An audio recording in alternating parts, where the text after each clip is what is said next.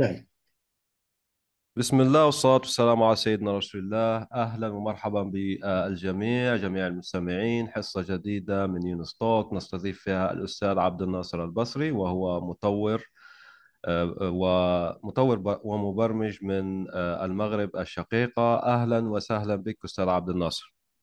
السلام عليكم، حياك الله أستاذ يونس، حياك الله وبارك الله فيك، وشكرا جزيلا على هذه الاستضافة الكريمة، يعني تشرفنا، وإن شاء الله يكون لقاء ممتع وماتع، آه، نستفيد منكم ونفيد يعني ما أمكن.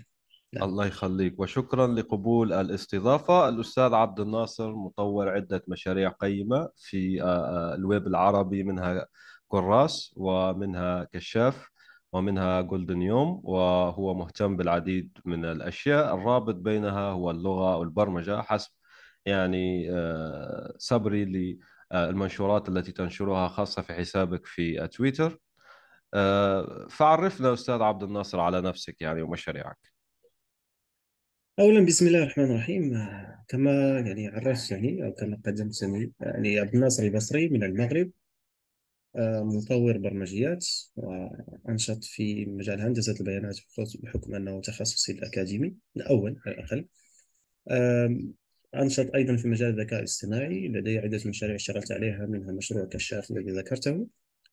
آم، حاليا تقريبا منذ سنة، آه، يعني أشتغل يعني بتركيز أكثر على المشاريع التي تدعم اعتماد عربية وخدمة اللغة العربية في بلداننا، وشاركت يعني في مجموعة من الحملات، لغ- لعل يعني آخرها وأهمها الحملة لا للفرنسة في المغرب، والتي يعني آه، يعني نتحدث فيها عن رفض لمشروع أو تسجيل مشروع الفرنسة القسرية بدل العربية، أو يعني لإقصاء العربية في بلادنا فيما يتعلق بتعليم المواد العلمية بالخصوص، والاقتصاد والقطاعات المهنية ومختلفة، ويعني مختلفة.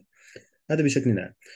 أم، حقيقة لا أحب يعني أن أتحدث عن نفسي ب يعني من جانب شخصي، يعني حتى في يعني لو دخلت لقناتي أو المنصة العربية أيضا، إضافة لما ذكرته، هناك مشروع المنصة العربية أيضا أطلقته تقريبا في شهر تسعة السنة الماضية، شهر آه، تسعة ألفين واثنين وعشرون.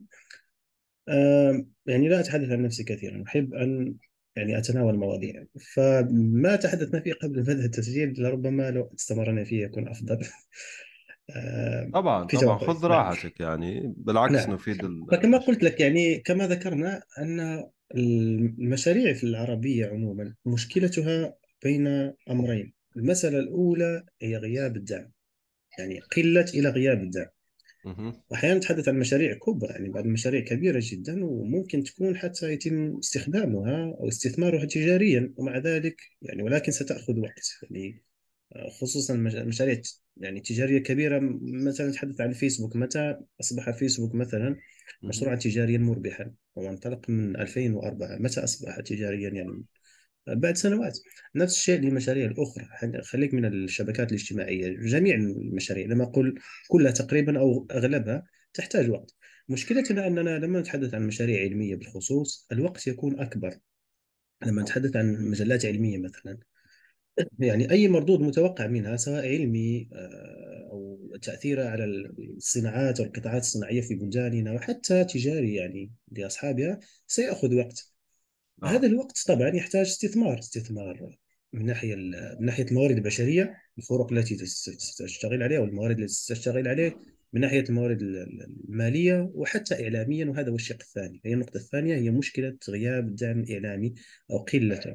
حتى أن هناك مشاريع لم أتعرف عليها، مشاريع واعدة أو كانت واعدة، بعضها توقف للأسف، بعضها تقريبا طمس، أم، بعض آخر يعني لا زال يحاول أصحابه الاستمرار، لكن يعني تقريبا يعني يعني آه، جف- هناك جفاء، يعني صح التعبير، لهذه المشاريع.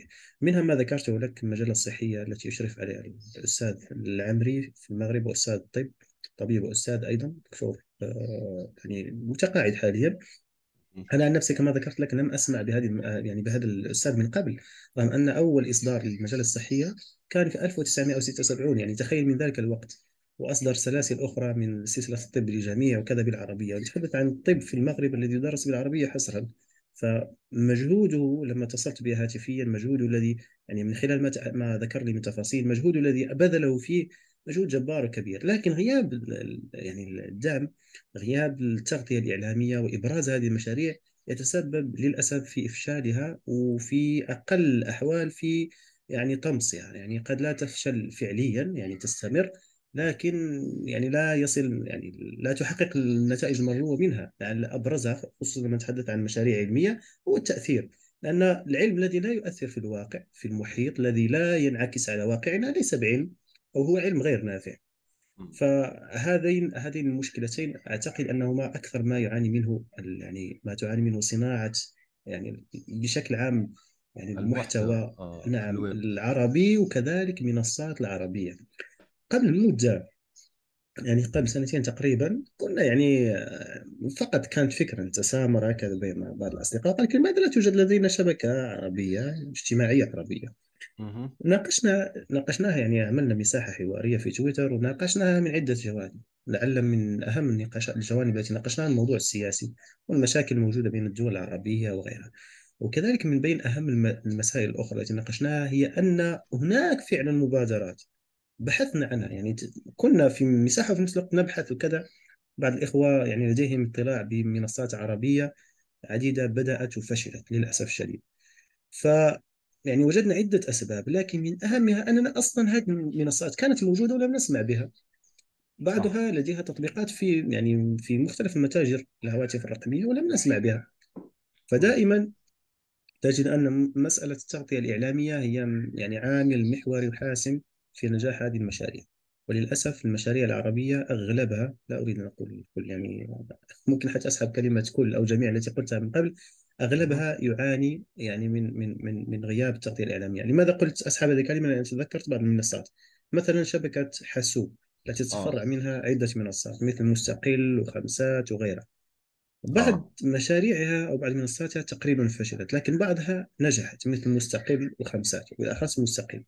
مستقل أنا أتذكر أنه قبل سنوات كان هناك يعني إعلانات لا تكاد تتوقف لو في يوتيوب، وإعلانات ممولة أو يعني مشاهير أو بين قوسين مؤثرين ذوي قنوات يعني مليونية يعني يعلنون. هذه إعلانات مدفوعة من طرف، يعني تخيل معي حجم الاستثمار الذي بذل في الحملات الإعلانية حتى يعني تأخذ جزء من حقها. مع العلم أنني اشتغلت في مستقل وأنجزت عدة مشاريع فيه، وهي منصة رائعة جدا وسوق يعني يعني مثير للاهتمام ومهم جدا، لا للذين يحتاجون المشاريع لإنجازها ولا للمستقلين الذين يعني يبحثون عن يعني أعمال لينجزونها. يعني دخل ممكن يكون دخل ثانوي، ممكن حتى رئيسي، لما لا.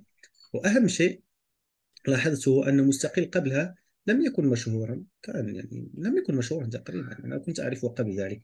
لكن بعد تلك الحملة الإعلانية أصبحت أسمعه في الشارع، أحيانا أتحدث مع البعض يقول لي مستقل، يعني أصبح الناس يرونه لأنهم كانوا يشاهدون إعلاناته في يوتيوب، تظهر لهم في الفيديوهات، مؤثرين يتابعونهم يتحدثون عنه وكذا.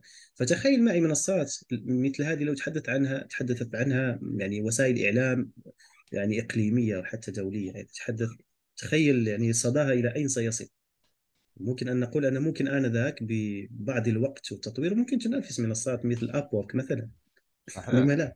أوه. نعم، فهذا مثال، يعني هذا مثال قيس عليه. هناك أيضا على فكرة ورواق وغيرها من المنصات آه. التي كانت يعني بدعم حكومي من بعض الدول العربية وكذا، يعني لقت نجاحا يعني مميزا وجيدا. نعم آه بارك الله فيك. طيب آه في طريق آخر أنا أراه. نعم أنا أوافقك طبعا في موضوع الإعلام أنه آه يعني صعب جدا آه أنه واحد ينجح بدون إعلام سواء كان رسمي أو مستقل، وأيضا بدون دعم. لكن في مشاريع أخرى مثلا هنداوي أطلق، بما أنه أنت حكيت على المجالات العلمية، فهو أطلق هنداوي بالإنجليزية هنداوي دوت كوم كوميرشال وليست أرك. ثم من الأرباح التي حققها من هنداوي التي وصلت إلى أربعمائة مجلة نشر حر ويعني مع علاقات جامعات عالمية وما شابه، أطلق هنداوي دوت أورغ التي اشترت يعني ومولت ترجمات عديدة كلها مجانية. يعني معروف هنداوي، مكتبة هنداوي في الوطن العربي أنه تتيح الكتب مجانا، واشترت من عند يعني حقوق كتب من ورثتها الشرعيين وأتاحتها مجانا للجميع. فأنا اللي عندي فكرة هنا، يعني على سبيل المثال اللي حكيت عنه الأستاذ العميري اسمه وانا اشكره هنا حقيقي. العمري العمري نعم. العمري نعم. آه. نعم. نعم. وانا ساسعد تبحث عن اكتب فقط العمري واكتب امام المجله الصحيه ستجده. يعني هذا مثال وقيس عليه. انا خلال هذه السنه وجدت امثله كثيره جدا كانت مغيبه اعلاميا لكن لها بذل كبير جدا في في مجالات. ما يعني عندنا مثل برودكت هانت. هاي هذه مشكله اخرى ايضا. تمام يعني حتى مكان يجمع على الاقل تسعين بالمئة مما يطلع جديد. وفي مشكلة أخرى هو أنه مشكلة الشفافية والعائدات. على سبيل المثال الأستاذ العامري الذي حكيت عنه سأسعد باستضافته لو تربط بيننا وبين ويعني ب... ب... يعني رح نحكي في حصة بإذن الله إن وافق بارك الله فيه. على سبيل المثال أنا شايف لا. أن النموذج الأمريكي يجب على الأقل أن يتبع في الوطن العربي. هو أنك تربح تجاريا مئة بالمئة وتعمل ما بدك تريد ما تريده بالضبط للغة العربية بدون انتظار دعم حكومي ولا تغطية إعلامية لأنه ستأتي نتيجة يعني منطقية للموضوع. على سبيل المثال مثلا أنا إنجليزي يعني حتى حاجة صعبة جدا أنك تتربح منها مثل الأرشيف يتربحون منها. مثلا على سبيل المثال الآن في شركة وهي نفس الشركة اللي اللي اللي بتعمل يعني لما جاء الذكاء الصناعي عملت ذلك البرنامج اللي ترفع له صورة جدك القديمة مثلا صورة قديمة بيعملها تتحرك. هو نفس الشركة أعتقد. تمام هذه الشركة عندها أرشيف بتدفع مثلا ثلاثة أربعة دولارات بتصل إلى أرشيف تقريبا كلي للجرائد الأمريكية السابقة وطبعا في نظام أرباح بينها وبين تلك الشركة. يعني فما عندنا استغلالية لهذا الأمر. على سبيل المثال أتصور في عالم مثالي طبعا وهذا المستقبل ماذا سيحدث لكن ممكن ببطء.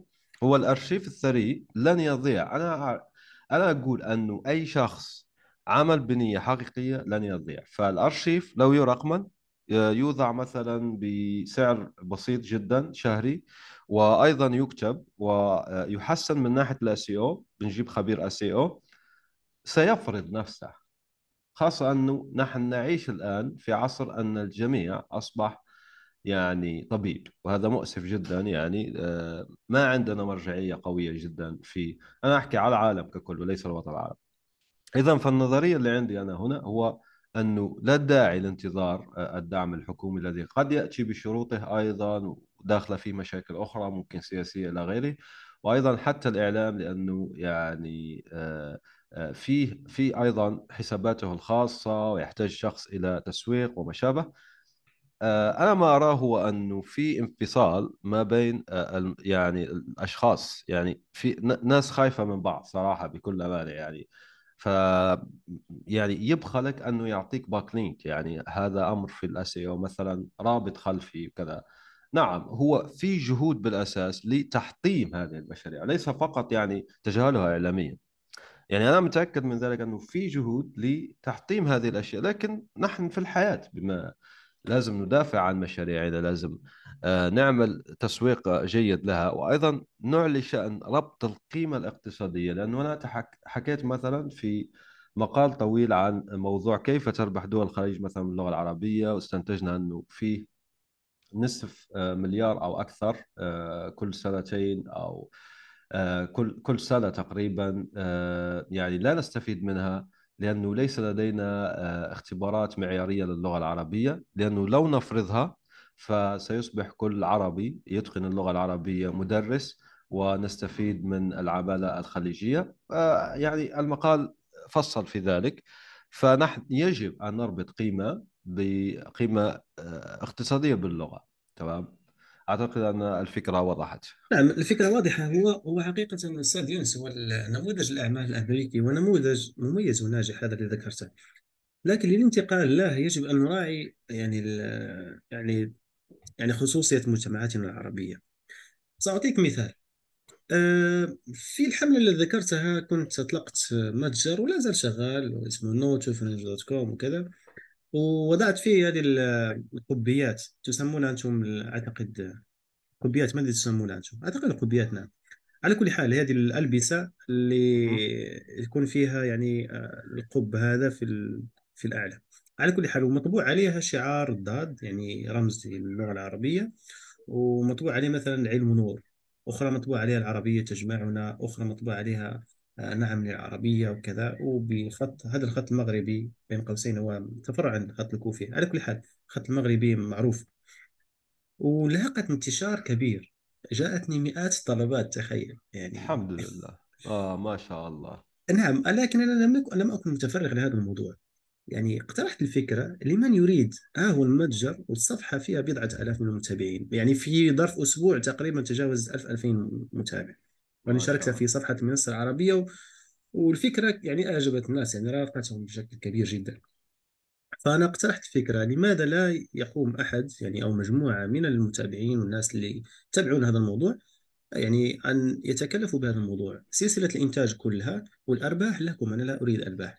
المشروع هو جاهز، المتجر شغال، يعني عملية الدفع كل يعني حتى حدود مرحلة الدفع وتتبع الطلبات وكذا ومعالجتها، النظام شغال، المتجر شغال بشكل جيد. حتى أني ربطته ب آه، سبرينج، يعني حتى لمن يريد طلبه من خارج المغرب، وفعلا كانت هناك طلبات بما فيها من قطر ومن دول عربية أخرى بالمناسبة. ما شاء الله. آه، ف المهم يعني المشروع كان من يومي الأول شغال ناجح وله مردود، وأثبت هذا ونشرت مقالات عن هذا.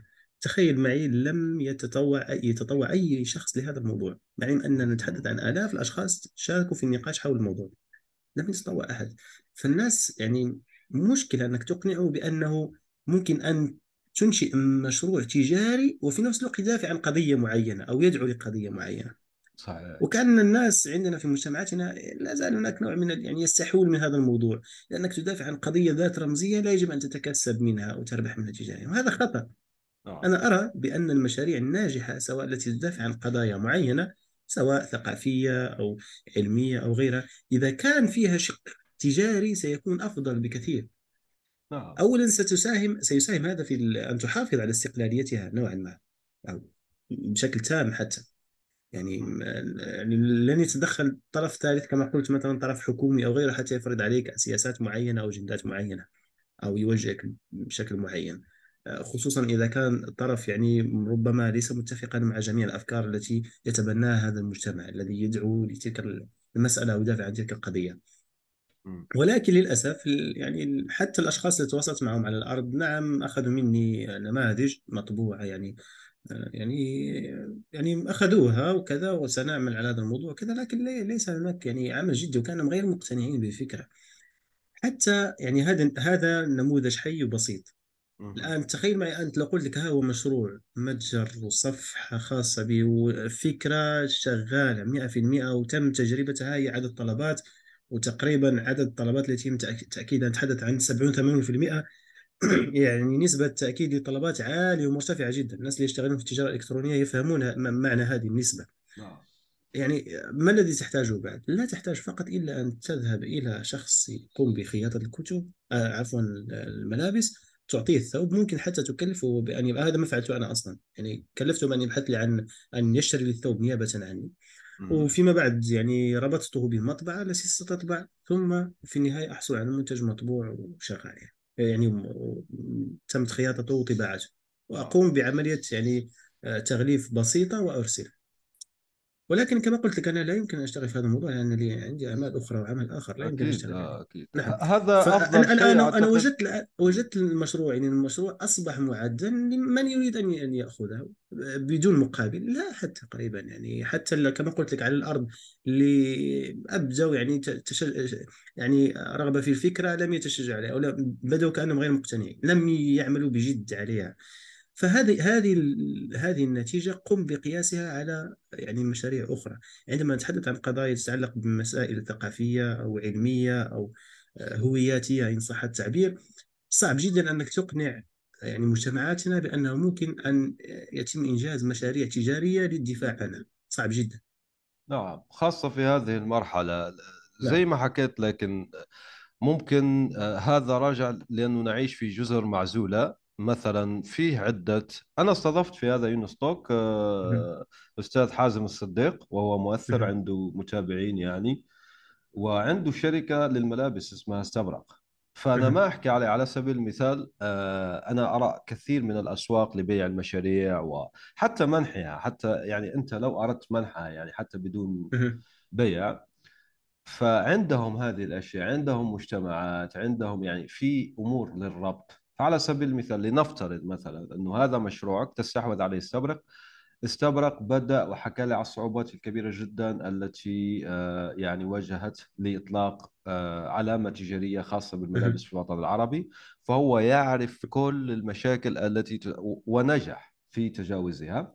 فراح يكون مثلا على سبيل المثال أنه لو كان عندنا هذا التواصل، فراح أكيد راح هذا يضيف له. التواصل هو أول خطوة مهمة جدا، يعني آه. هذه مسألة مهمة جدا لأنها تربط بين الناس اللي ممكن يشتغلون يعني بدون هذه العراقيل اللي ذكرناها.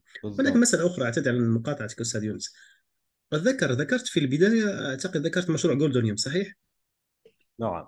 نعم، جولدنيوم هذا بدأته في نهايات ألفين وسبعة عشر، يعني كانت يعني يعني بين قوسين يعني فقاعة الكريبتو أو العملات الرقمية المشفرة. أنا أعتذر يعني عن هذه كلمة الفقاعة لمن سيستمع لهذا، لأن البعض قد لا يتقبلها، لكن هي فعلا كانت فقاعة انفجرت آنذاك ثم بدأت يعني من بعد. آه. أنا كانت عندي فكرة عرضتها على مجموعة من الأصدقاء، هم اثنين حقيقة، يعني كنا التقينا في منزل الوالد، كنت نزلت إلى مراكش في عطلة، ويعني يعني ناديتهم قلت لهم نلتقي، قال لك في المقهى، قلت له تعال المنزل عندنا يعني كلام كثير لكي نقوله. وفعلا ظلينا المساء كله وتناولنا العشاء في المنزل وكذا نناقش الفكرة. ما هي الفكرة؟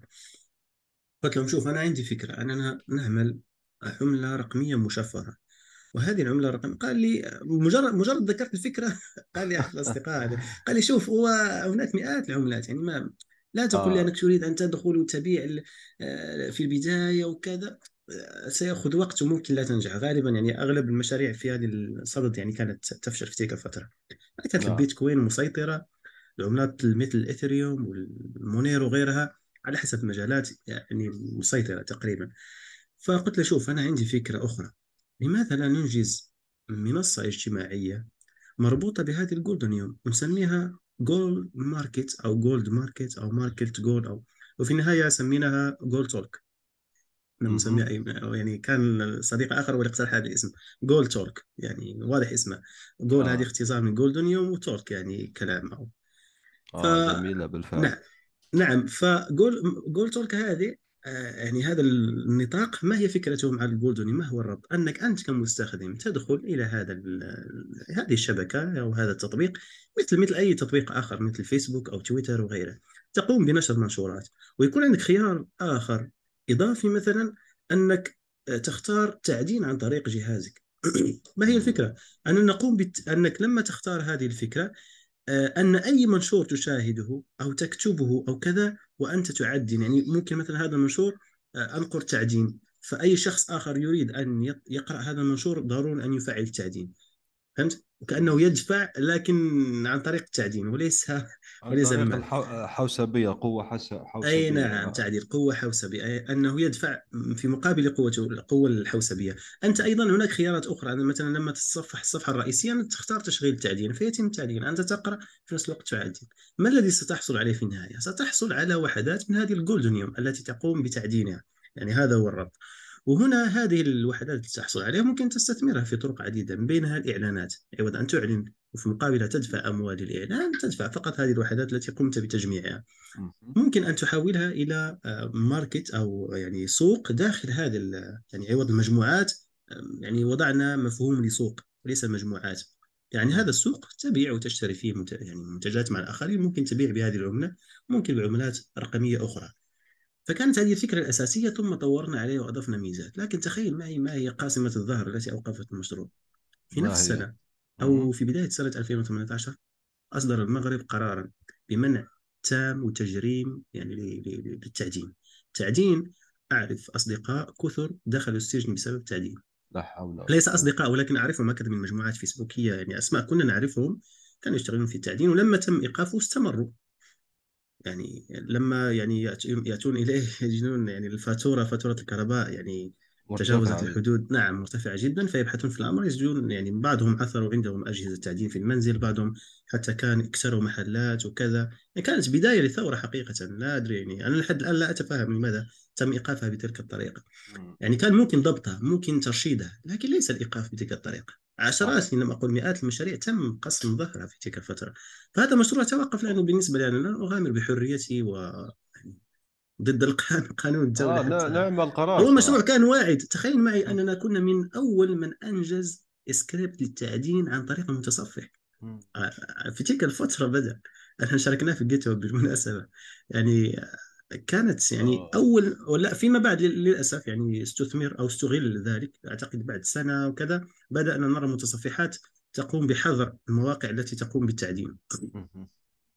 بعض المواقع يعني اشتهرت باستخدامها، حتى منصة لا أذكر اسمها كانت توفرها، يعني توفر لك أنك تنشئ حساب عندها وتقوم بتعدين من متصفحك أو تضعه في موقعك بدل الإعلانات، تقوم بتعدين على حساب يعني الزوار. واستخدمه أعتقد ذبيرات إي بي أو ذبيرات نعم ذبيرات إي بي أو شيء من هذا القبيل، استخدمه استخدم هذا الإسكريبت لهذه المنصة. نحن كنا بدأنا هذه الفكرة قبلهم بالمناسبة. يعني عجيب. أي نعم. سبقين يعني. وبالمناسبة يعني المشروع كان وقف، يعني جولدنيوم هذه لو دخلت لجولدنيوم دوت نقطة أو إيرشي ستجد فقط عرض للفكرة وأنها أول عملية عملة مشفرة يعني يتم تعييرها بالذهب. هذه فكرة تعييرها بالذهب أصلا، هذه كتبت فيها كتاب وصلت فيه ل مئة وأربعين صفحة، لم يكتب له لم يكتب له الخروج. في البداية كان بسبب تخوف لأنني كنت أستعرض طرق يعني للتعدين وكذا ومفهوم آخر. وفيما بعد يعني ذهبت أبحث في يعني يعني احتياطي الذهب للدول والمغرب وكذا، دخلت في مواضيع أخرى ربما بعدها قد يكون من يعني الحديث فيه ربما فيه نوع من يعني الخصوصية أو شيء من هذا القبيل. على كل حال فهذا المشروع توقف بسبب قانون أصدر ببساطة شديدة، يعني قضى عليه يعني للأسف. نعم بالنسبة لنا مستحيل أنك هو أصلا مرتكزه هو التعدين. يعني ذاك من موضوع البلوك تشين، أنا كنا حجزنا مقدمين فقط لقاعدة البيانات لسلسلة الكتل هذه، وكان يعتمد التعدين عن طريق السي بي أو المعالج وليس بطاقة الشاشة. يعني كان ممكن أنت بهاتفك أو جهازك العادي ممكن تعدين ليس بإشكال. يعني الخوارزمية كانت تعتمد تعتمد المعالج وليس بطاقة الشاشة. والمهم هذه هذه هذا نموذج آخر وقيس عليه، يعني هذه جانب آخر من غير النقطتين اللي ذكرتهم في البداية، أن قوانيننا في بلداننا أصلاً في يعني أحياناً تكون رقيل إدارية ممكن قانونية مثل اللي ذكرته الآن تتسبب في فشل كثير من المشاريع الواعدة.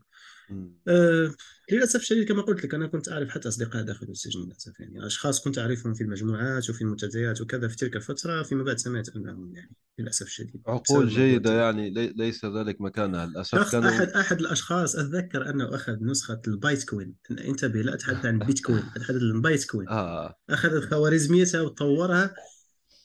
يعني لا أريد أن أدخل في تفاصيل تقنية، لكن تخيل مع أنك عوض أن تعدين مثلا أن تحصل على ألف بايت كوين، كان أنك أن تحصل على البايت نفسها كان يعني سريع جدا. أنا أتذكر كنت في تجربة يعني كنا وصلنا لألف تقريبا في اليوم، كانت ألف تساوي تقريبا ألف تساوي دولار، يعني لأنها كانت صفر فاصلة صفر صفر شيء من هذا القبيل. هي ليس رقم كبير، لكن عندما نتحدث عن عدد حواسيب كثيرة يصبح رقم كبير. تخيل معي هذا الشخص، أنا يعني كنت متتبع لأنشطتي، كان طورها بنفسه وأضاف عليها إضافات. يعني هو أصلا كان مهتم مولع بالرياضيات، يعني إنسان شوف هذه ليست فقط عقول. في النهاية ينتهي بالمطاف أنه يعني في المغرب عندنا مشكلة أصلا أنك لما لو دخلت السجن ولو لشهر أو لثلاث أشهر أو كذا، لا أذكر يعني هل هناك تحديد للوقت أقل مدة، لكن أعتقد شهرين ثلاثة أو أكثر كافية. وما كان أقل شخص سمعت أنا كان يعني أحد الأشخاص قضى ثلاث أشهر، هو كان حكم عليه بستة ويمكن مع المحاكمات وكذا أخذت وقت، ففي النهاية قضى حوالي ثلاثة نافلة. فالمشكلة أنه في ملفك يطبع لك، يعني حتى لو تقدمت على وظيفة أو كذا ترفض، لا حول ولا قوة، أحيانا ترفض. فكان هناك تخوف كبير. الأصدقاء اللي كنت أعرفهم كثير من يعني كانوا يشتغلون في المجال كان تخوفوا بشكل كبير، كانوا بدأوا بالإبداع فعلا في هذا المجال، لكن مجرد قلم تم إنهاء الموضوع.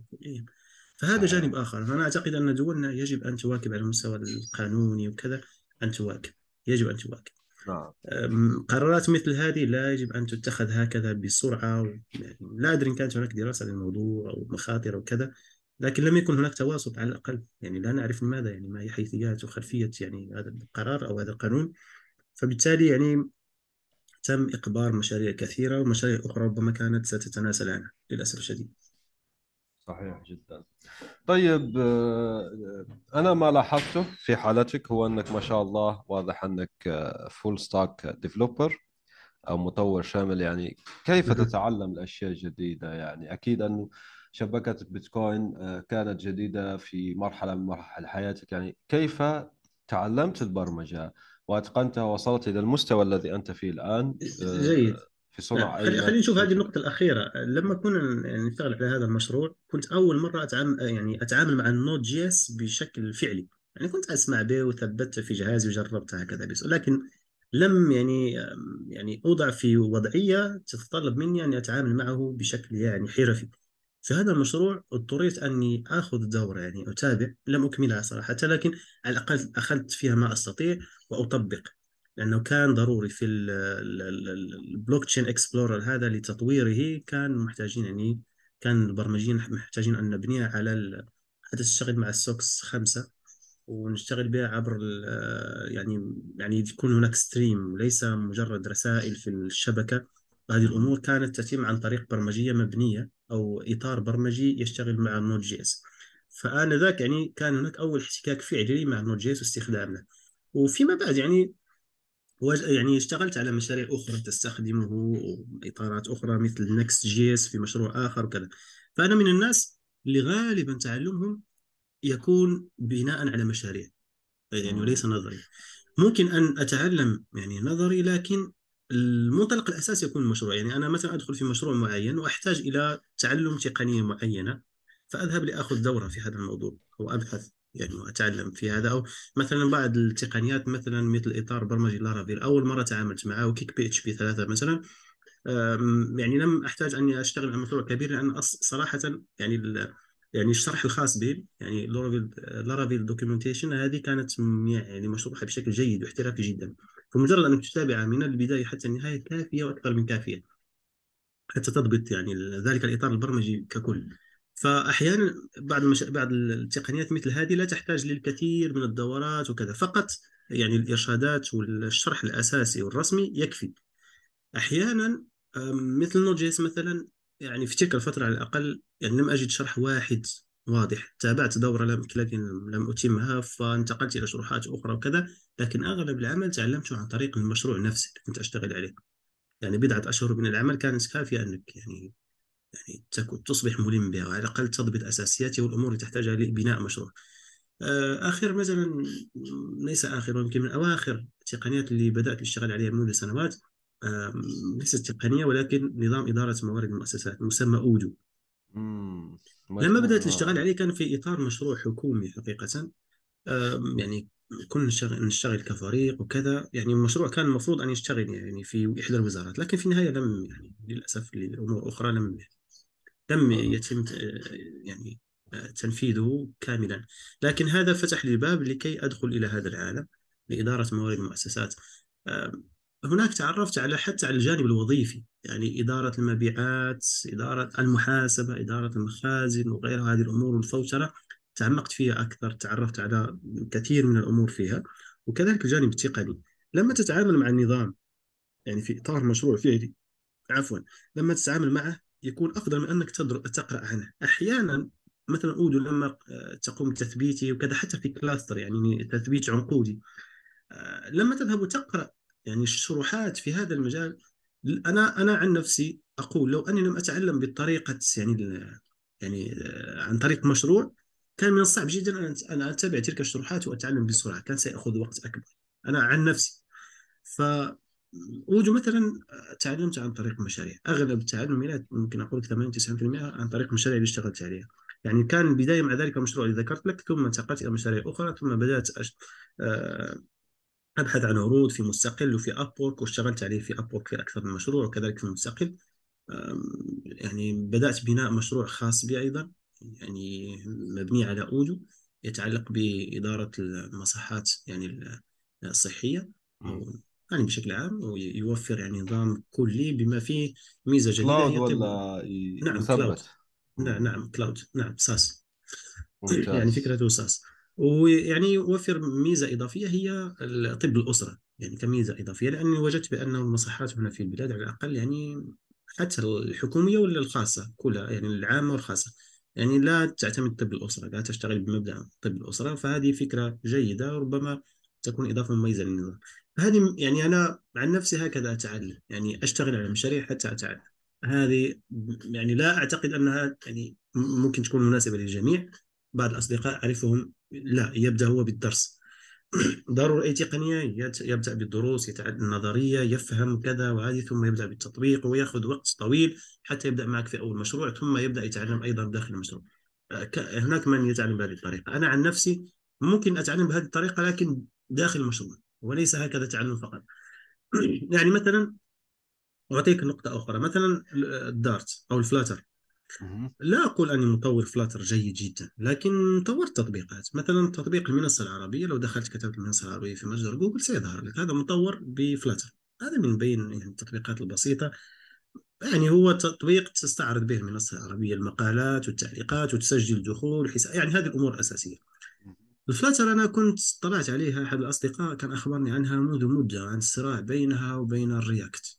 يعني فيسبوك وجوجل يتصارعون تقريبا في كل مجال، أيضا تصارعوا في هذا المجال في إطارات البرمجية المخصصة لتطوير برمجيات الهواتف الذكية أو الموبايل. فقال لي هو كان يميل إلى فلاتر وبدأ يدرسها وكذا، قال لي أنا تبعت دورة دورة لي أعتقد أحد العراقيين، أعتقد اسمه نيو بغداد أو شيء من هذا القبيل، نيو بغداد أعتقد، نعم كانت هذه القناة. قال لي أني تبعت الدورة فيها، لما أرسل لي الدورة كان هذا منذ سنوات، صراحة لم أستطيع أن أتمها. قلت أنا لا أستطيع أن أد... يعني أن أركز على دورة فيها عشرات الفيديوهات حتى أتعلم تقنية لا أرى حاجة لها ولاستخدامها. مرت مدة حتى وجدت نفسي أحتاج للتعامل مع الفلاتر ومع لغة الدارت، فتعلمتها داخل المشروع. تعلمتها يعني بالحد الأدنى حقيقة، لازلت لما أتقدم فيها بشكل جيد لم تفتح لي فرصة حتى أشتغل بمشروع قوي وكبير وكذا، لكن كما قلت لك هناك تطبيقات، من بينها التطبيق اللي ذكرت لك طورته بالفلاتر وطبعا بلغة الدارت. ف يعني مرت يمكن سنة سنتين قبل أن أجد نفسي مضطر حتى أتعلم. وفيما بعد يعني دخلت ويعني ألقيت نظرة على بعض الدورات، أخذت فيها ما أحتاجه وكذا حتى أستطيع تدبر أموري. لكن صديقي اللي قلت لك العكس تماما، يعني هو تابع الدرس كاملا مع أنه لم يكن عنده أي مشروع متعلق بال يعني يتطلب معرفته بالدارت أو بالفلاتر. يعني فهناك مسلكين أعتقد هما من اللي شرحتهم، ممكن أن ت... يعني تسلك هذا الطريق الأول، ممكن التعلم عن طريق المشاريع. هذا يت... يعني بناء على معارفي الأصدقاء اللي أعرفهم كذا في هذا المجال يختلف من شخص لشخص. هناك من يرتاح بهذه الطريقة، هناك من يتعلم بطريقة أخرى ويرتاح بالطريقة الأخرى. فبشكل عام يعني ممتاز جدا. طيب كم تصلك عروض العمل للتوظف كل يوم؟ لأنه واضح ما شاء الله بسم الله لا قوة إلا بالله. وأنا لينكدين يعني اللهم صل على النبي صلى الله عليه وسلم يعني الله يحفظك بارك الله فيك. كم تصلك عروض عمل كل يوم؟ أنا في لينكدين في فترة معينة كانت تصلني عروض بشكل يومي، حتى أني حذفت يعني يعني فقرة الخبرة على إكسبرينس، حذفتها من لينكدين كليا، حذفتها لحد الآن لا توجد لا توجد فيها ما شاء الله. وحتى لأن أحيانا لما أعتقد فقط شيء فقط موجود فيها هو أبورك. وبالمناسبة أبورك حاليا تقريبا يعني ليس رقم كبير، خمسة وعشرين ألف دولار تقريبا ما شاء الله عليك. لكن يعني هذا في ظرف سنة سنة ونصف سنة، يعني أنا لست قديم جدا في أبورك. حتى أبورك يعني لما تركته في لينكدين أحيانا يتواصل معي يعني أشخاص من في لينكدين هل تشتغل في أبورك في يعني. وأنا أرى بأنك إن أثبت يعني جدارتك في مجال معين ستصلك عروض أكثر من اللي ممكن أصلا حتى أن ترد عليه، وليس فقط اللي تحتاجه. آه ممتاز، حدثنا عن هذه النقطة. آه. طيب أنا أعطيك نقطة أخرى. مستقل آه قبل سنتين تقريبا ألفين وعشرين في كورونا، يعني في أثناء الجائحة في أواخر السنة، كان اتصل بي الآغا أو الباشا، أعتقد الآغا هذا يعني صاحب مستقل شبكة حاسوب. آه. كان اتصل بي في إطار عرض معين، لأني دخلت لي المنصة الخاصة بمستقل بحاسوب، هذه الخاصة بالتوظيف لا أذكر اسمها يعني، بعيد أعتقد بعيد. والله يمكن بعيد، لا لا أذكر صراحة اسم المنصة، لكن هي لو دخلت لحاسوب ستجد مجموعة تطبيقات من بينها منصة للتوظيف. كنت دخلت آه. لها في تلك الفترة ووضعت بعض المشاريع وكذا، ودفعت لي يمكن ثلاثة أربعة لا أذكر العدد، بما فيهم واحد بمستقل. واتصل بي لماذا؟ لأن أصلا أنا وضعت لأنه في مستقل اللي هي خاصة بكم لدي مشاريع اشتغلتها وأنجزتها وتقييم فيها خمسة على خمسة يعني. بعد المشكلة يعني شوف الم... الشخص الذي يريد أن يوظفك ما الذي يحتاج؟ يحتاج أن يثق في كفاءتك، في مهارتك.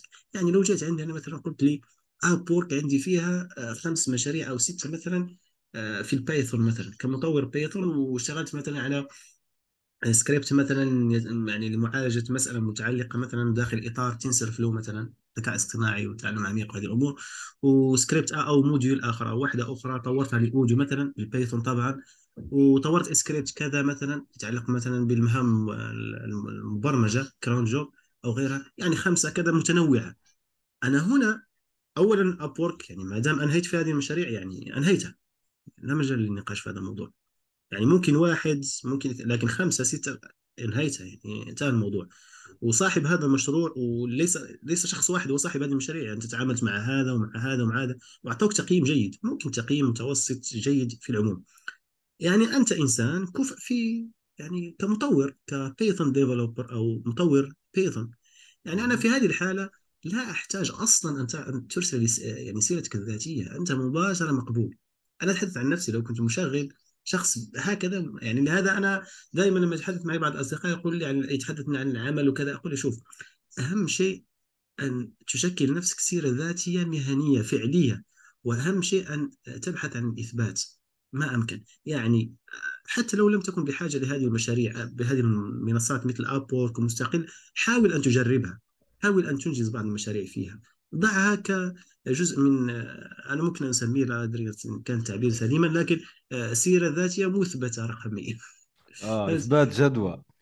نعم. آه انتهى الموضوع، أنت سلمت مشاريع واستلمت عليهم أموال. لكن كيف يبدأ الجديد تماما؟ لنفرض أنه مغربي أو جزائري خريج يعني خلينا نقول يعني هندسة حاسوب أو ما شابه، يعني عنده علاقة جديد كليا، يعني ما الذي يفعله بالضبط؟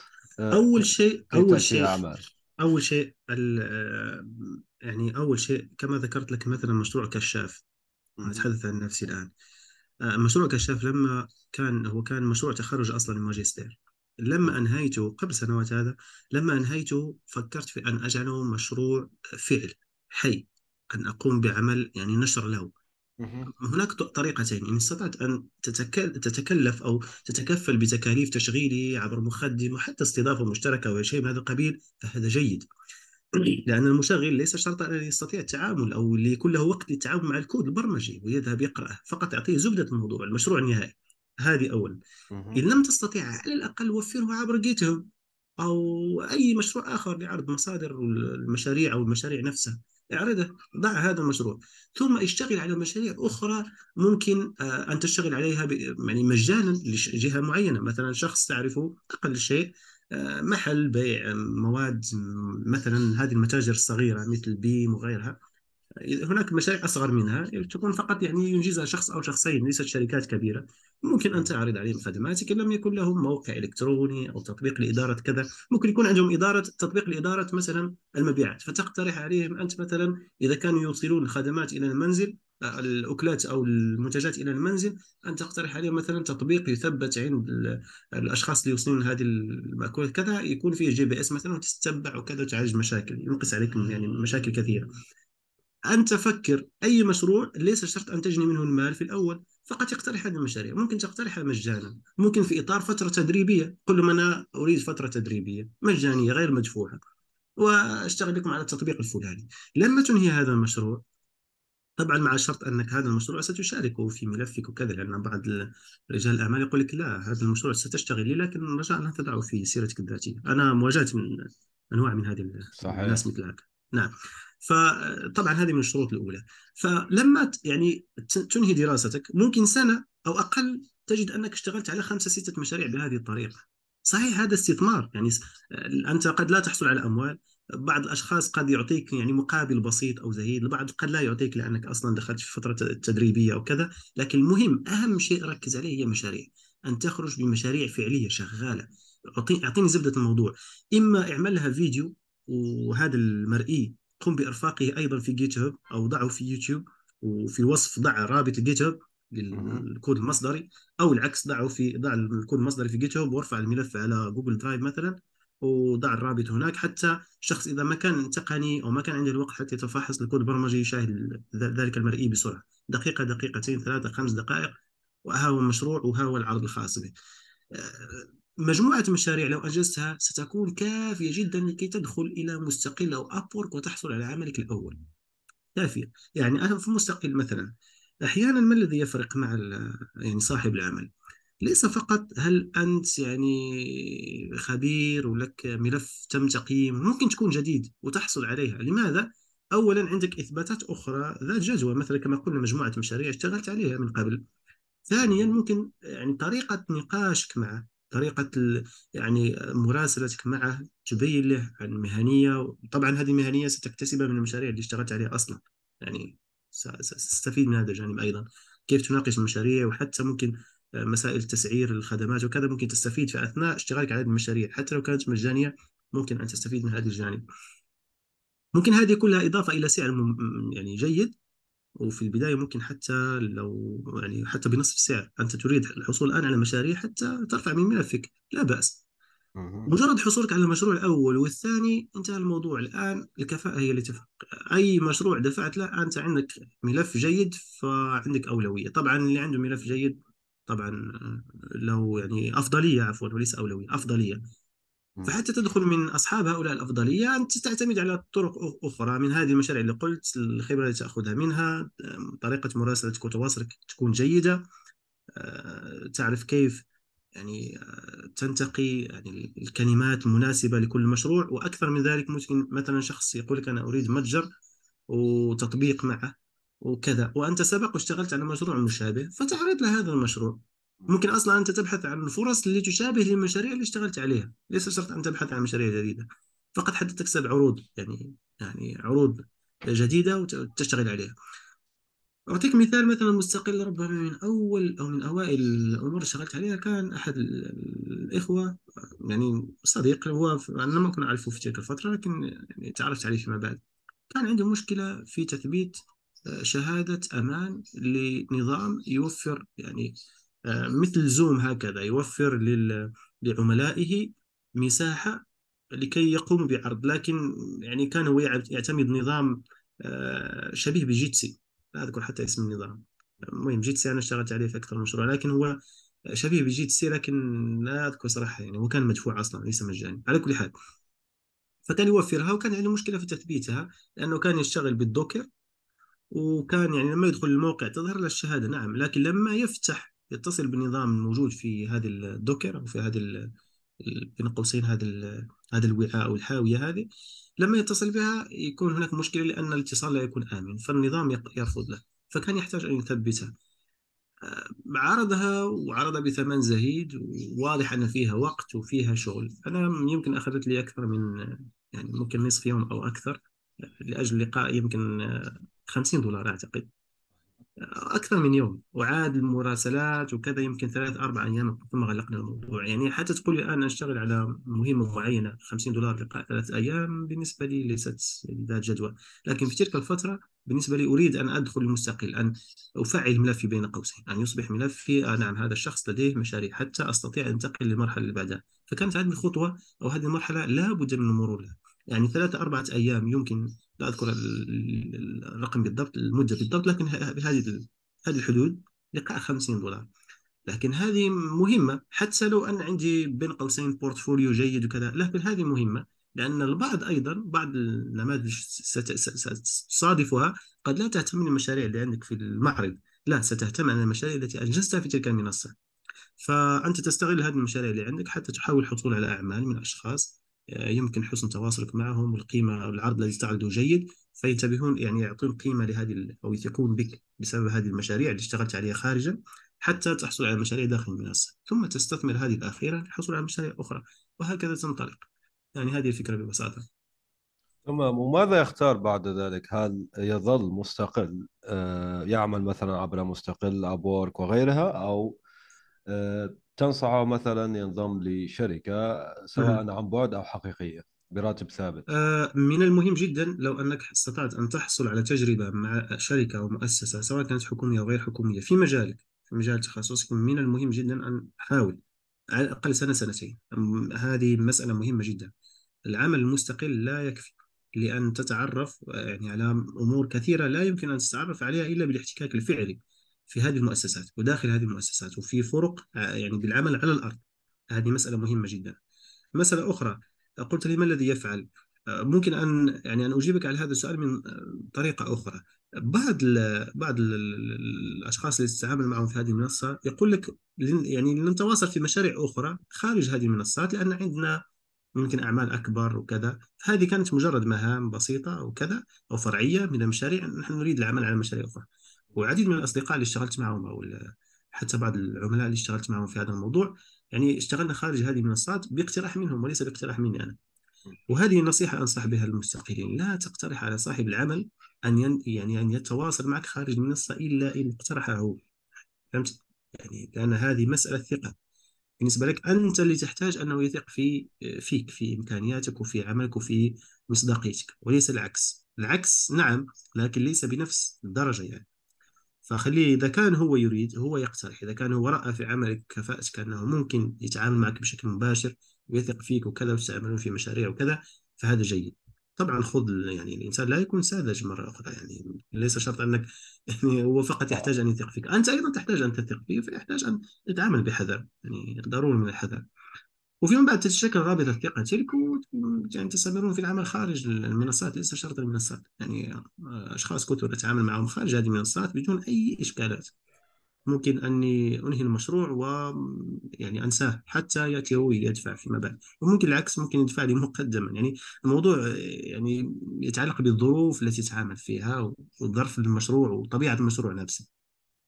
عموما أنا حتى يعني أؤكد على السؤال اللي طرحته على إجابته، إذا استطعت أن تحصل على تجارب حقيقية فعلية على الأرض هذه مهمة جدا، بغض النظر عن المقابل. يعني بغض النظر، هذه أصلا من البداية أنا قلت لك حتى تدخل لهذا العالم من الأفضل أن تدخل وأنت في حقيبتك تجربة وفي حقيبتك مجموعة من المشاريع. كيف تحصل على هذه المشاريع؟ حاول أن تحصل عليها بمحاولات على الأرض، ستتعلم الكثير، ست... يعني تحصل على خبرة، حتى الخبرة الإدارية وكذا بغض النظر عن الجانب التقني ستحصل على خبرة.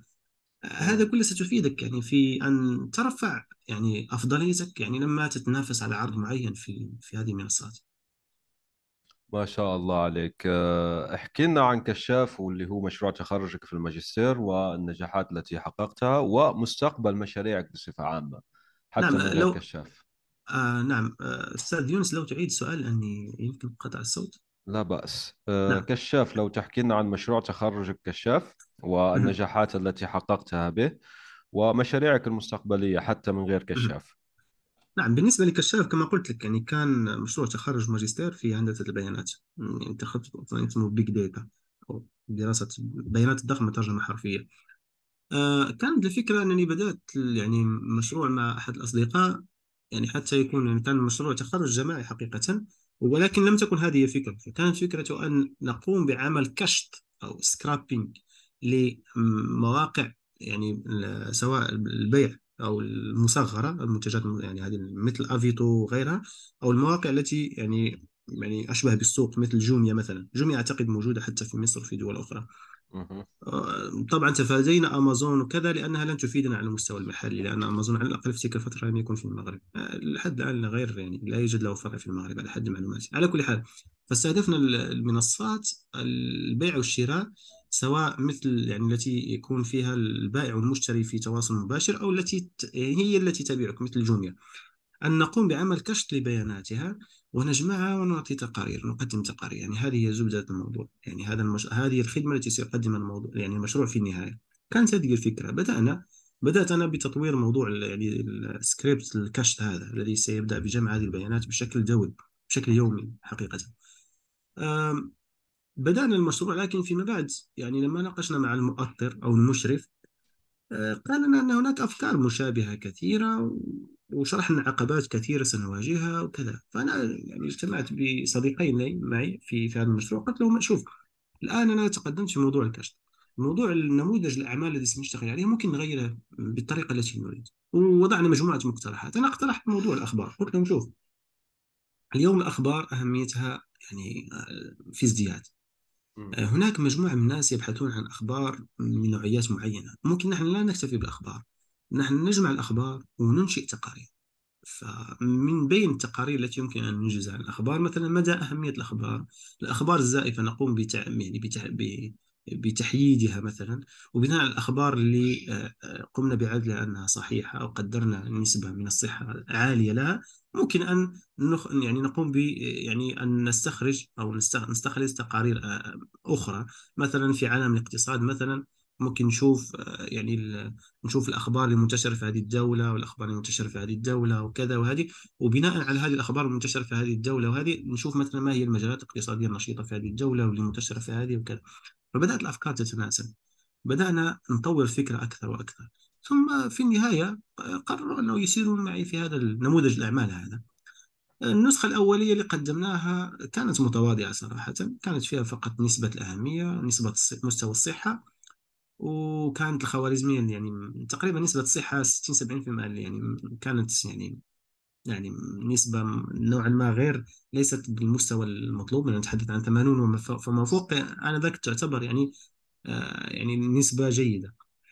فقدمنا المشروع وكذا وانتهى الموضوع وسيرنا والسلام عليكم والسلام عليكم. أنا فكرت يعني في في الصيف كنت جالس مع نفسي قلت هذا المشروع يجب أن آه يعني خليه يعني يعني يشتغل. اتصلت بالأصدقاء اللي معي، آه قلت لهم نعمل آه آه اتصال عبر جوجل ميت. اتصلنا قلت لهم أنا هذه فكرتي. لما تدارسنا التكاليف يعني أحد الأصدقاء هو يعني هو انسحب، قال لي أنا أصلا سأريد أن أخرج خارج المغرب وصراحة أنا غير مهتم بالموضوع. الصديق الآخر بقى متابع معي الموضوع، شغلت المشروع وكذا، وظلينا يعني في تواصل حول الموضوع لفترة معينة. فيما بعد أنا أهملت المشروع حتى بدأت كورونا. لما بدأت كورونا، جائحة كورونا في في شهر مارس تقريبا في المغرب، أتذكر هذا اليوم لأنه يوم بالنسبة لي عندما أذكره، يوم عشرين ثلاثة ألفين وعشرين تم إعلان يعني إيقاف تام، إغلاق تام في المغرب، يعني حتى حركة التنقل التنقل بين المدن تم إغلاقها كليا. أنا ذاك أنا جلست وبدأت يعني بالإضافة إلى عملي الذي أمارسه وأغلب الوقت كنا نمارسه عن بعد، آه يعني بدأ وأصبح عندي وقت متسع من الوقت حتى أشتغل، وفكرت أني أشتغل على هذا المشروع. قلت شوف أنا عندي أصلاً السكريبت خليته يعمل كشط لمدة آه. نعم، لما لقيت نظرة أتذكر قرابة المليون خبر في قاعدة البيانات. واو والآن الناس مهتمين بالأخبار، يعني آه. قيمة الأخبار الآن في أعلى مستوياتها. إذا هذه فكرة. ثم بدأت أشتغل ما هي الأفكار اللي ممكن أشتغل عليها، وبدأت أطور في السكريبت أكثر، ثم عدت إلى يعني اليوزر إكسبيرينس أو تجربة المستخدم في الموقع، اشتغلت عليها قليلا حتى يبدو الموقع يعني بشكل يظهر بشكل جيد. ثم حتى أنا أنشأت لوحة لوحة للمستخدمين، أوقفتها فيما بعد لأنه أصبح هناك تسجيلات بدون فائدة. كنت أخطط لأن أعمل لها اشتراكات، يعني تقارير يعني على حسب اشتراك، تظهر لك مجموعة تقارير على حسب اشتراكات. أه المهم اشتغلت على الموضوع. في النهاية وجدت أني سرت في طريق نوعا ما علمي، أنني بدأت يعني أركز على جانب المتعلقة والأخبار المتعلقة بكورونا، لأنها هي الأغلبية، هي الطاغية تقريبا. كل شيء يتحدث، كل الناس جميعا وسائل الإعلام كلها تتحدث عن كورونا. فأخذت هذه هذا الطريق، وفي النهاية وصلت في نهاية السنة إلى أن خرجت بمجموعة مقالات كنت يعني أكتبها فقط في هذا الملفات جوجل فقط، كنت أكتبها أكتب ملاحظات على شكل ملاحظات، يعني مقالات صغيرة نصف صفحة صفحة كذا، عن يعني تطور حالة تطور الأخبار وعلاقتها بتطور الأرقام. الأرقام كنت في لو دخلت الآن إلى مشروع كشاف ستجد هناك خريطة للأخبار. هذه الخريطة الأخبار يعني توزع لك الأخبار حسب خريطة العالم. طبعا أنا كنت مركز على الأخبار بالعربية فقط، يعني كنت في البداية بدأت يعني أعتمد مصادر بالإنجليزية والفرنسية، لكن في فترة كورونا بالذات لما فكرت في هذا الموضوع في موضوع الدراسة اللي أصلا اشتغلت عليها فيما بعد، أوقفت المصادر الأجنبية. عنوان دراسة كان هو تطور جائحة كورونا في العالم العربي وإفريقيا، شمال إفريقيا، آه يعني العالم العربي ككل ودول إفريقية أخرى، ليس فقط في الشمال الإفريقي، يعني حتى في مالي وكذا والسنغال، يعني لأن وسائل الإعلام كانت لاحظت أنها تذكرها، خصوصا وسائل الإعلام المغاربية تذكرها. فهذه الدول يعني ركزت عليها بأن أراقب وأتتبع تطور الأخبار فيها وتطور الأخبار الزائفة بناء على الخوارزميات واللي اشتغلت عليها، حاولت أن أطورها أكثر، وأن أقوم باستخلاص تقارير بناء على يعني عن مدى ارتباطها بتطور جائحة نفسها. في المشروع أيضا ستجد يعني إحصائيات كورونا. إحصائيات كورونا هذه من وين كنت آتي بالأرقام؟ من منظمة الصحة، منظمة الصحة العالمية. فكنت آتي بالأرقام وأقوم بعمليات يعني حتى أقارن بين تطور الأرقام، ترتفع تنقص كذا، والأخبار كذلك الزائفة متى ترتفع أو تكثر متى تنقص كذا وهذا. وفي النهاية خرجت بدراسة نشرت في المجلة العربية للنشر العلمي، دراسة من بضع وعشرين صفحة يعني كانت هي زبدة هذا الموضوع. المشروع ظل شغال، وكما قلت لك في تلك الفترة وصل عدد يعني يعني عدد زواره في فترة اقترب من عشرة آلاف مستخدم يوميا. ما شاء الله. مستخدم ليس تصفح، يعني تصفح بعشرات الآلاف. يعني كان هناك يعني ضغط كبير، حتى أني في فترة اضطررت أني أرفع يعني المخدم كان في فترة يوقف، يعني بخصوص فترات الذروة يتوقف. لحسن الحظ أن الكشت كنت خليت السكريبت شغال على مخدم آخر، يعني حتى لا يتوقف، يعني حتى تظل قاعدة البيانات محدثة، وظل شغال إلى يومنا هذا. فأنا الآن عندي أخبار لتقريبا ست سبع سنوات سنوات في العالم العربي موجودة عندي في قاعدة البيانات. ما شاء الله.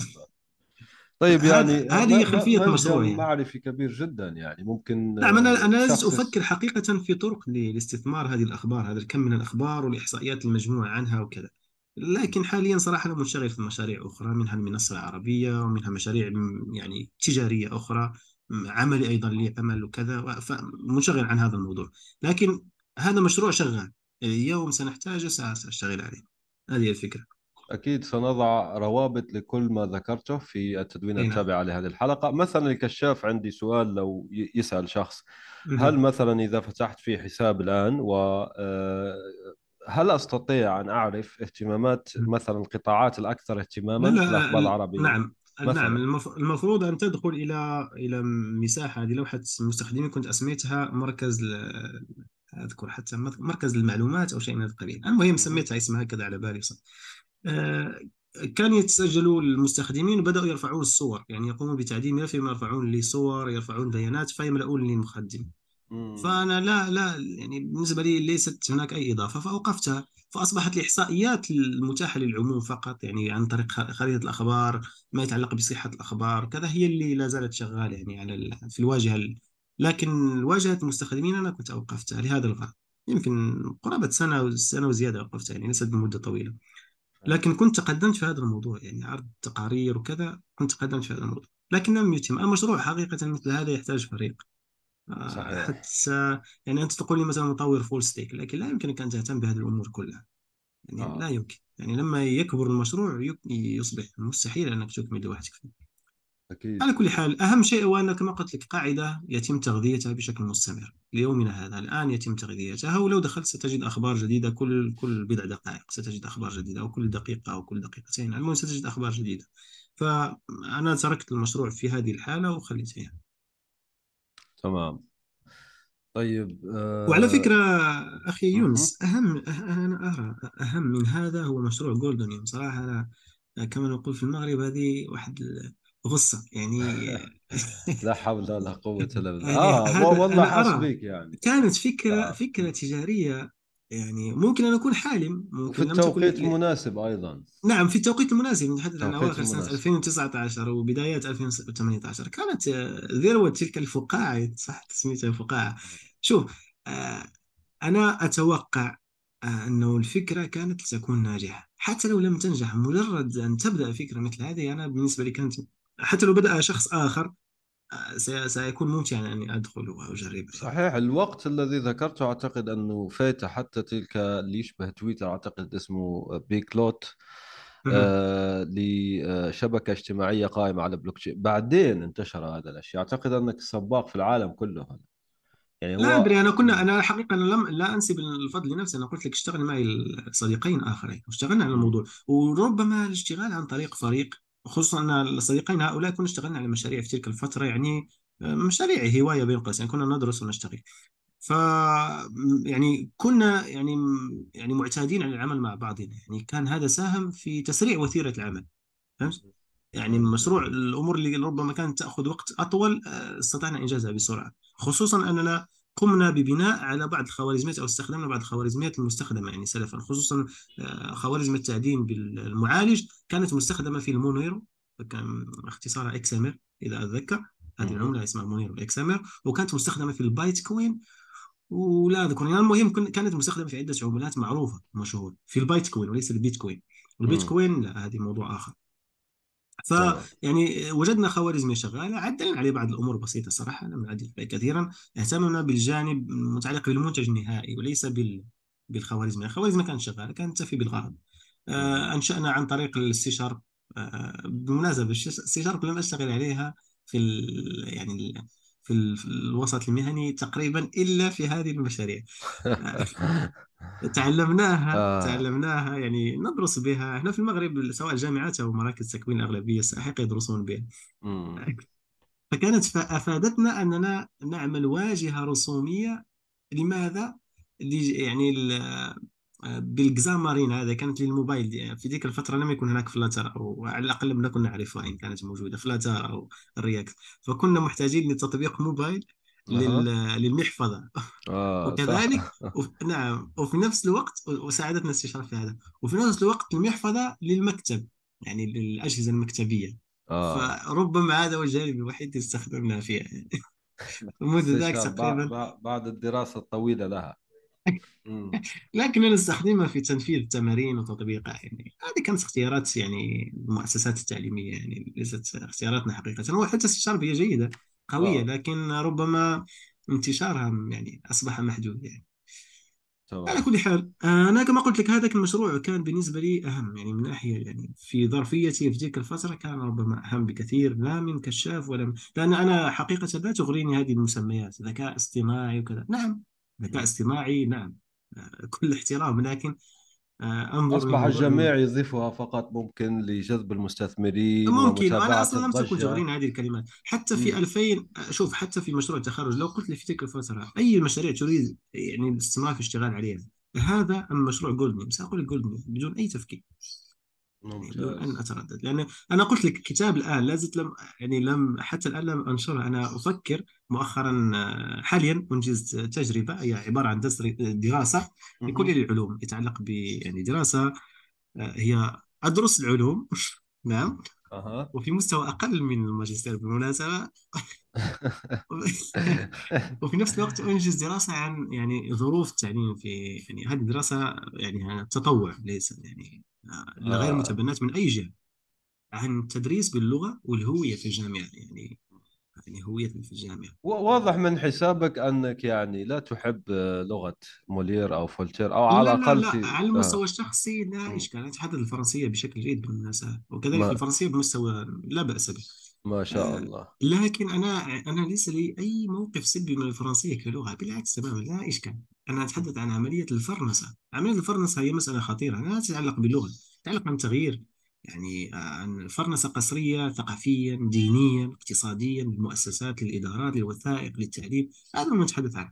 أما هي تعلمها كلغة يعني التواصل بها فيما تحتاج تواصل يعني فيه بها فلا إشكال، يعني عندها علاقة بالهوية يعني آه بالهوية. نعم أنت تتحدث الآن عن أنها بدأ يتم فرض التدريس بالفرنسية في يعني تدريس المواد العلمية حتى الأنشطة العلمية البسيطة للأطفال في الابتدائي وكذا. يعني مسألة بالنسبة لنا مرفوضة تماما. سياسات يعني معمولة عن قصد. نعم تدريس العربي. العلوم آه. تدريس العلوم من الخلاصات من خلال التجربة التي أقوم بها، من خلال الاستضافات قمت بها في المنصة العربية لأساتذة وكذا وناس يعني متخصصين. آه شوف الفرنسية الآن في البحث العلمي في المغرب يعني تسبب عرقلة، تسبب يعني مشاكل كبيرة، يعني تكبح تطور العلمي في المغرب، تكبح تطور التعليم أصلا كنظام، يعني مشكلة كبيرة جدا. يعني تخيل معي طلبة في الجامعة يضطرون لترجمة الدروس حتى يفهموها، هذه مشكلة كبيرة. كيف تريد هذا من هذا الطالب أن يعني أن يركز على التحصيل العلمي؟ لا يمكن. ماذا عن ف... موقفك تجاه العامية؟ آه بالنسبة للعامية أنا أرى عندي موقف ربما لا أدري لكن ربما لم تسمع به من قبل، هو أن منع الطفل أو منع يعني التلميذ من استخدام ذلك ال تلك ال يعني ال خلينا نسميها ذلك المخزون من العربية العامية ولكن بشكل فصيح في في الدروس وكذا، هذا يحرمه من مخزون ثقافي كبير. مثلا أعطيك مثال، وكنت أنجزت فيديو في هذا الموضوع. لو ذهبت أنا جيت لك مثلا في مو... قلت لي قلت لي اكتب لي موضوع إنشائي لحياتك اليومية، قلت لك خرجت من ال... من الدار وتمشيت قليلا حتى وصلت إلى مول الحانوت وانتظرت قليلا فجاء شخص يخربق علينا، أنت ستقول ما هذا؟ هل هذه عربية؟ أنا أقول لك نعم عربية. أين إشكالك؟ تمشيت. هل هل من المفروض أن أقول لك ذهبت؟ أقول لك تمشيت. أين الإشكال؟ هل عندك استشكال لغوي على هذا؟ تمشيت. نعم. مول الحانوت هذه، أنا رجعت إلى معاجم قديمة وجدت فيها مول الحانوت. شخص يفربق علينا، ستدرك أن هذه عامية، لكن هذه فصيحة حقيقة يجب أن تستخدم أن تستخدم في يعني بضوابط وفي إطار فصيح وفي سياق فصيح وسليم لغويا. لكن هذه الكلمة بحد ذاتها خربقة، هذه كلمة فصيحة من خربق، من نبات الخربق. فأنا أرى بأنه لا يجب لا يجب أن ننزل إلى المستوى العامي بهذه الطريقة التي ينادي بها البعض، أن تصبح لغة مستقلة عن العربية. هذا خطأ خطأ فادح، سيجعلنا نغرق في لغة فقيرة جديدة ستتطلب منا استثمار كبير جدا وبلا أي معنى أصلا، وفي النهاية لن تصبح قريبة. لأن البعض يقول لك حتى تصبح لغة تعليم قريبة للشارع. صديقي، أنت في دولتك عندك عشرات اللهجات، أي لهجة ستعتمدها هي اللغة الرسمية المعيار؟ طبعا راح يختاروا تبع العاصمة يعني و... أو طيب، وهذه في النهاية أنت لا تحقق الهدف الذي قلته، الذي تريد أكيد من خلاله أنك تريد جهوية. نعم. فهذه من جهة. من جهة أخرى ستحرم نفسك من إرث عربي إسلامي ضخم جدا. العربية هي اللغة الوحيدة التي يمكن أن تأخذ شعر جاهلي وتقرأه بدون إشكال أو تقريبا بدون إشكال. أنت لما تفصل شعبك عن هذه اللغة تفصلهم عن ثقافتهم، تفصلهم عن تاريخهم، عن حضارتهم. المفروض أن مقاربتي هي أن نعتمد العربية، لكن أن يعني أن نحاول العمل عليها لكي يعني نطور أكثر حتى تضم المكونات المحلية أكثر. لا أقول أن أن تعرب ما هو أعجمي، لا نحتاجه أصلا. العربية كما قال الشافعي رحمه الله هي لسان لا يحيط به إلا نبي، فهي واسعة جدا. من ظن بأن العربية الموجودة الآن في بعض المعاجم الحديثة هي العربية والتي تدرس في المدرسة هي العربية فقط، فهذا لا يعرف العربية. العربية أوسع من ذلك بكثير. فأنا أرى بأنه كالمثال الذي ذكرت قبل قليل، هناك الكثير من الكلمات المستخدمة في عامياتنا هي ذات أصل عربي، ممكن أن نستخدمها في نصوصنا، في حواراتنا على المستوى الرسمي. يعني لماذا نحرم أنفسنا ونحرم أبناءنا وأبناء جلدتنا وبني جلدتنا منها؟ لماذا؟ هذه هذا هو الاستشكال الوحيد اللي عندي، أن قد تأتي وتقرأ نص عربي لكن أنك استخدمت كلمات لا يعرفها ذلك الشخص مثل الذي يقرأها أو كذا، يظنها غير عربية أو لم يسمع من قبل، أو كما قلنا عوض آه ذهبت تختار أن تمشيت فيقول لك ما هذا. فهذه الأمور التي لربما نحتاج أن نعالجها حتى نعمل جسر ما بين العربية الفصيحة وهذه العاميات. والمطلوب أن بهذه الطريقة نعمل عن انتشال الناس من المستوى العامي وتقريبهم إلى المستوى الأكاديمي الفصيح ما أمكن، وليس العكس. فهمتني؟ يعني أن نقربهم هم، أن يعني أن نسحبهم هم وتلك الكلمات التي ممكن أن تحتويها العربية، نرتقي بهم يعني. نرتقي بهم نعم إلى المستوى الفصيح بهذه الطريقة. ممتاز. أنا ضد من يقول أن تبقى أن تحصر نفسك في ذلك المستوى الفصيح العاجي الذي لا علاقة له بالمستوى العام. أنا ضد هذا الطرح، وكذلك ضد الطرح الذي يدعو إلى معايرة اللهجات وتشكيل لغات جديدة. ضدهما تماما. أنا مع الاعتماد العربية الفصيحة، اللسان العربي المبين، ولكن مع أن تنتشل ما استطعت انتشاله من العاميات اللي أصلا هو ذو أصل فصيح أصلا، وأن تقوم بإدماجه في معاجم وفي مناهج دراسية حديثة. هذه فكرتي. ممتاز جدا، بارك الله فيك. إذا نختم بنصائحك للشباب العربي الذي يسمعنا من المحيط إلى الخليج. بالنسبة للنصيحة أنا سأكتفي بمجالي. أولا قبل لا أدخل لمجالي، بالنسبة للعربية أنا أرى أنها كنز، يجب عليكم أن يعني أن أن أنتم من ستستفيدون منها وليس من ستستفيد بكم أو منكم. يعني اعتماد العربية في إنشاء المحتوى، في التواصل ما أمكن. ممكن أن لا تستطيع التواصل بشكل فصيح جيد، على الأقل اخلطه بالعامي، لا تتواصل بالعامي فقط. كما قلنا حاول أن تعمل ذلك الجسد. أقاطعك وآسف يعني، بس ألعب دور محامي الشيطان هنا. يقول لك أنا أتعلم البايثون بتجيب لي يورو، أتعلم عربية نعم. ما تجيب نعم شيء. نعم تعلم البايثون بالعربية، أين المشكلة؟ لا أقصد يعني هي كلغة كلغة يعني لا إشكال. هذه مجرد هذا مجرد سينتاكس، هذا تكتبه، هذا لا يعني ليس ليس هو الشكل النهائي، هل المنتج النهائي الذي تريد تقديمه. هل هذا أصلا يبرر أنك تقدم موقع مكتوب بالإنجليزية، يعني واجهته بالإنجليزية والفرنسية؟ لا طبعا. إذا قدمت مشروع على الأقل إذا أردت أن تجعله متعدد اللغات، وهذه مسألة جيدة، اجعل العربية لغته الأساسية، ما المانع؟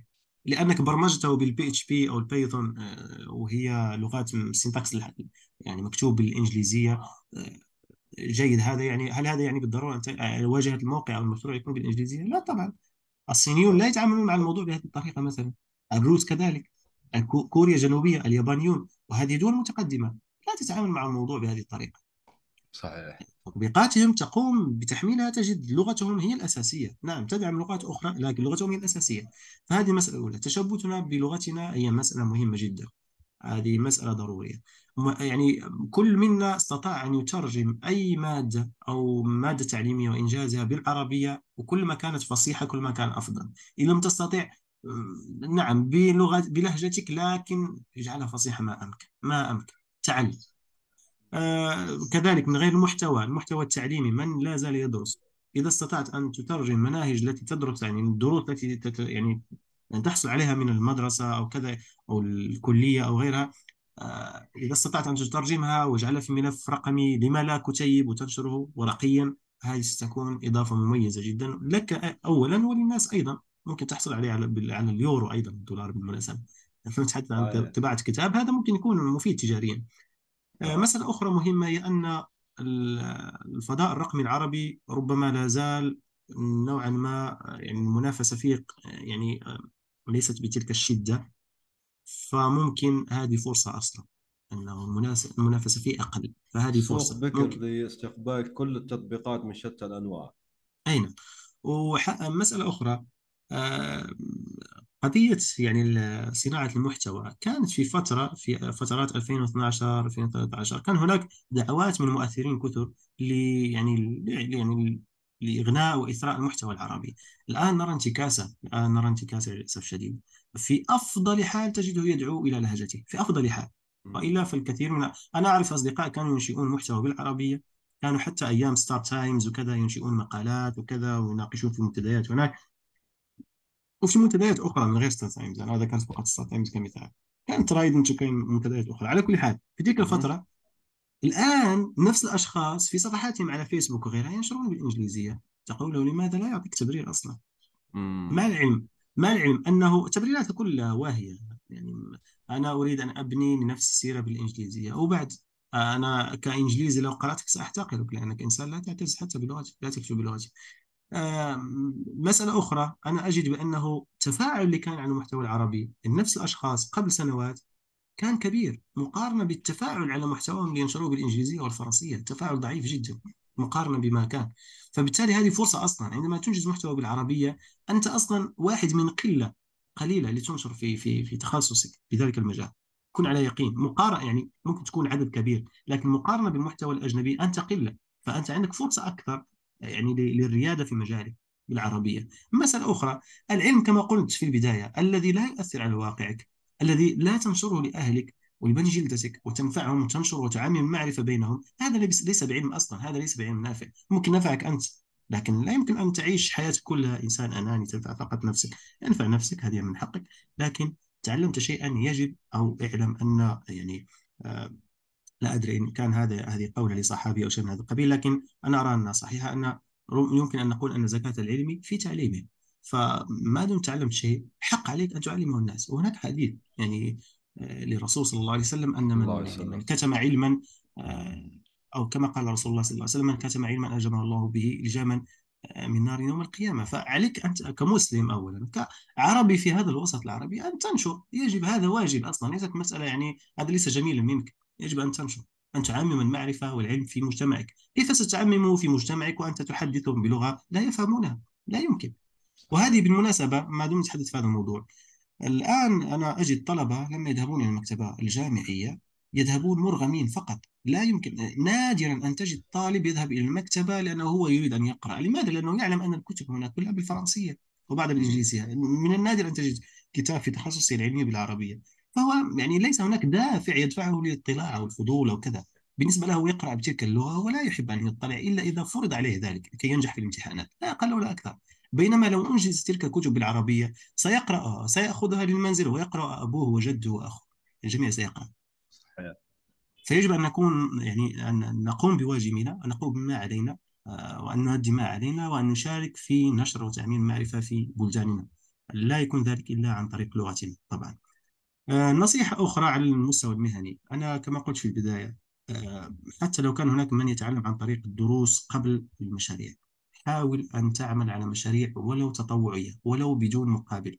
هذه هذه هذا مفتاح مفتاح لربما نسميه مفتاح سري لمشاريع يعني للمنصات العمل الحر والمستقلين في في في الويب سواء العربية والإنجليزية. كل ما كان عندك مشاريع أكثر كل ما كانت لك أفضلية أكبر. هذه نصيحة يعني مهنية ربما تفيد أحدهما. أكيد أكيد نعم. أكيد تتفق كليا صراحة مع المقالات التي قرأتها، كيف تحصل على عمل بصفة مطور نعم حتى وإن لم يكن لديك سيرة ذاتية. نعم أنا أنا أتفق معك، لكن مع جزئية أنا أركز عليها هي قضية المشاريع. أنا كما قلت لك إذا وجدتك يعني إنسان كفء ولديك مشروع أو أكثر اشتغلت عليه في ذلك التخصص كمطور لغة برمجية معينة أو في تقنية معينة، لا أحتاج سيرتك أصلا، لا ترسل سيرتك الذاتية، لا أحتاج، هي تكفي يعني ك... نعم تكفي وأكثر وزيادة. أنا ممكن آتي وأسألك يا أستاذ يونس، هل لديك مثلا أنت مطور بي اتش بي، هل لديك ملف في فريلانسر أو في أبورك أو في مستقل أو كذا؟ تقول نعم، أرسل لي ملفك وراجعه وأقول لك نعم أو لا، لا أحتاج سيرتك الذاتية. آه. نصيحة ذهبية صراحة. أشكرك أستاذ نعم. عبد الناصر. آه طبعا آه ما شاء الله أنت عليك ولن تكفينا حصة واحدة، فمستقبلا إن شاء الله سنعيد حصص أخرى لكي ننهل من علمك الغزير، بارك الله فيك وتعدد اهتماماتك. شكرا جزيلا لهذه الحصة الرائعة، ونلتقي إن شاء الله في حصص أخرى. شكرا لحسن الإصغاء. شكرا وصولك أستاذ يونس. شكرا وصولك. الله يخليك. السلام عليكم. شكرا لله. سلام سلام.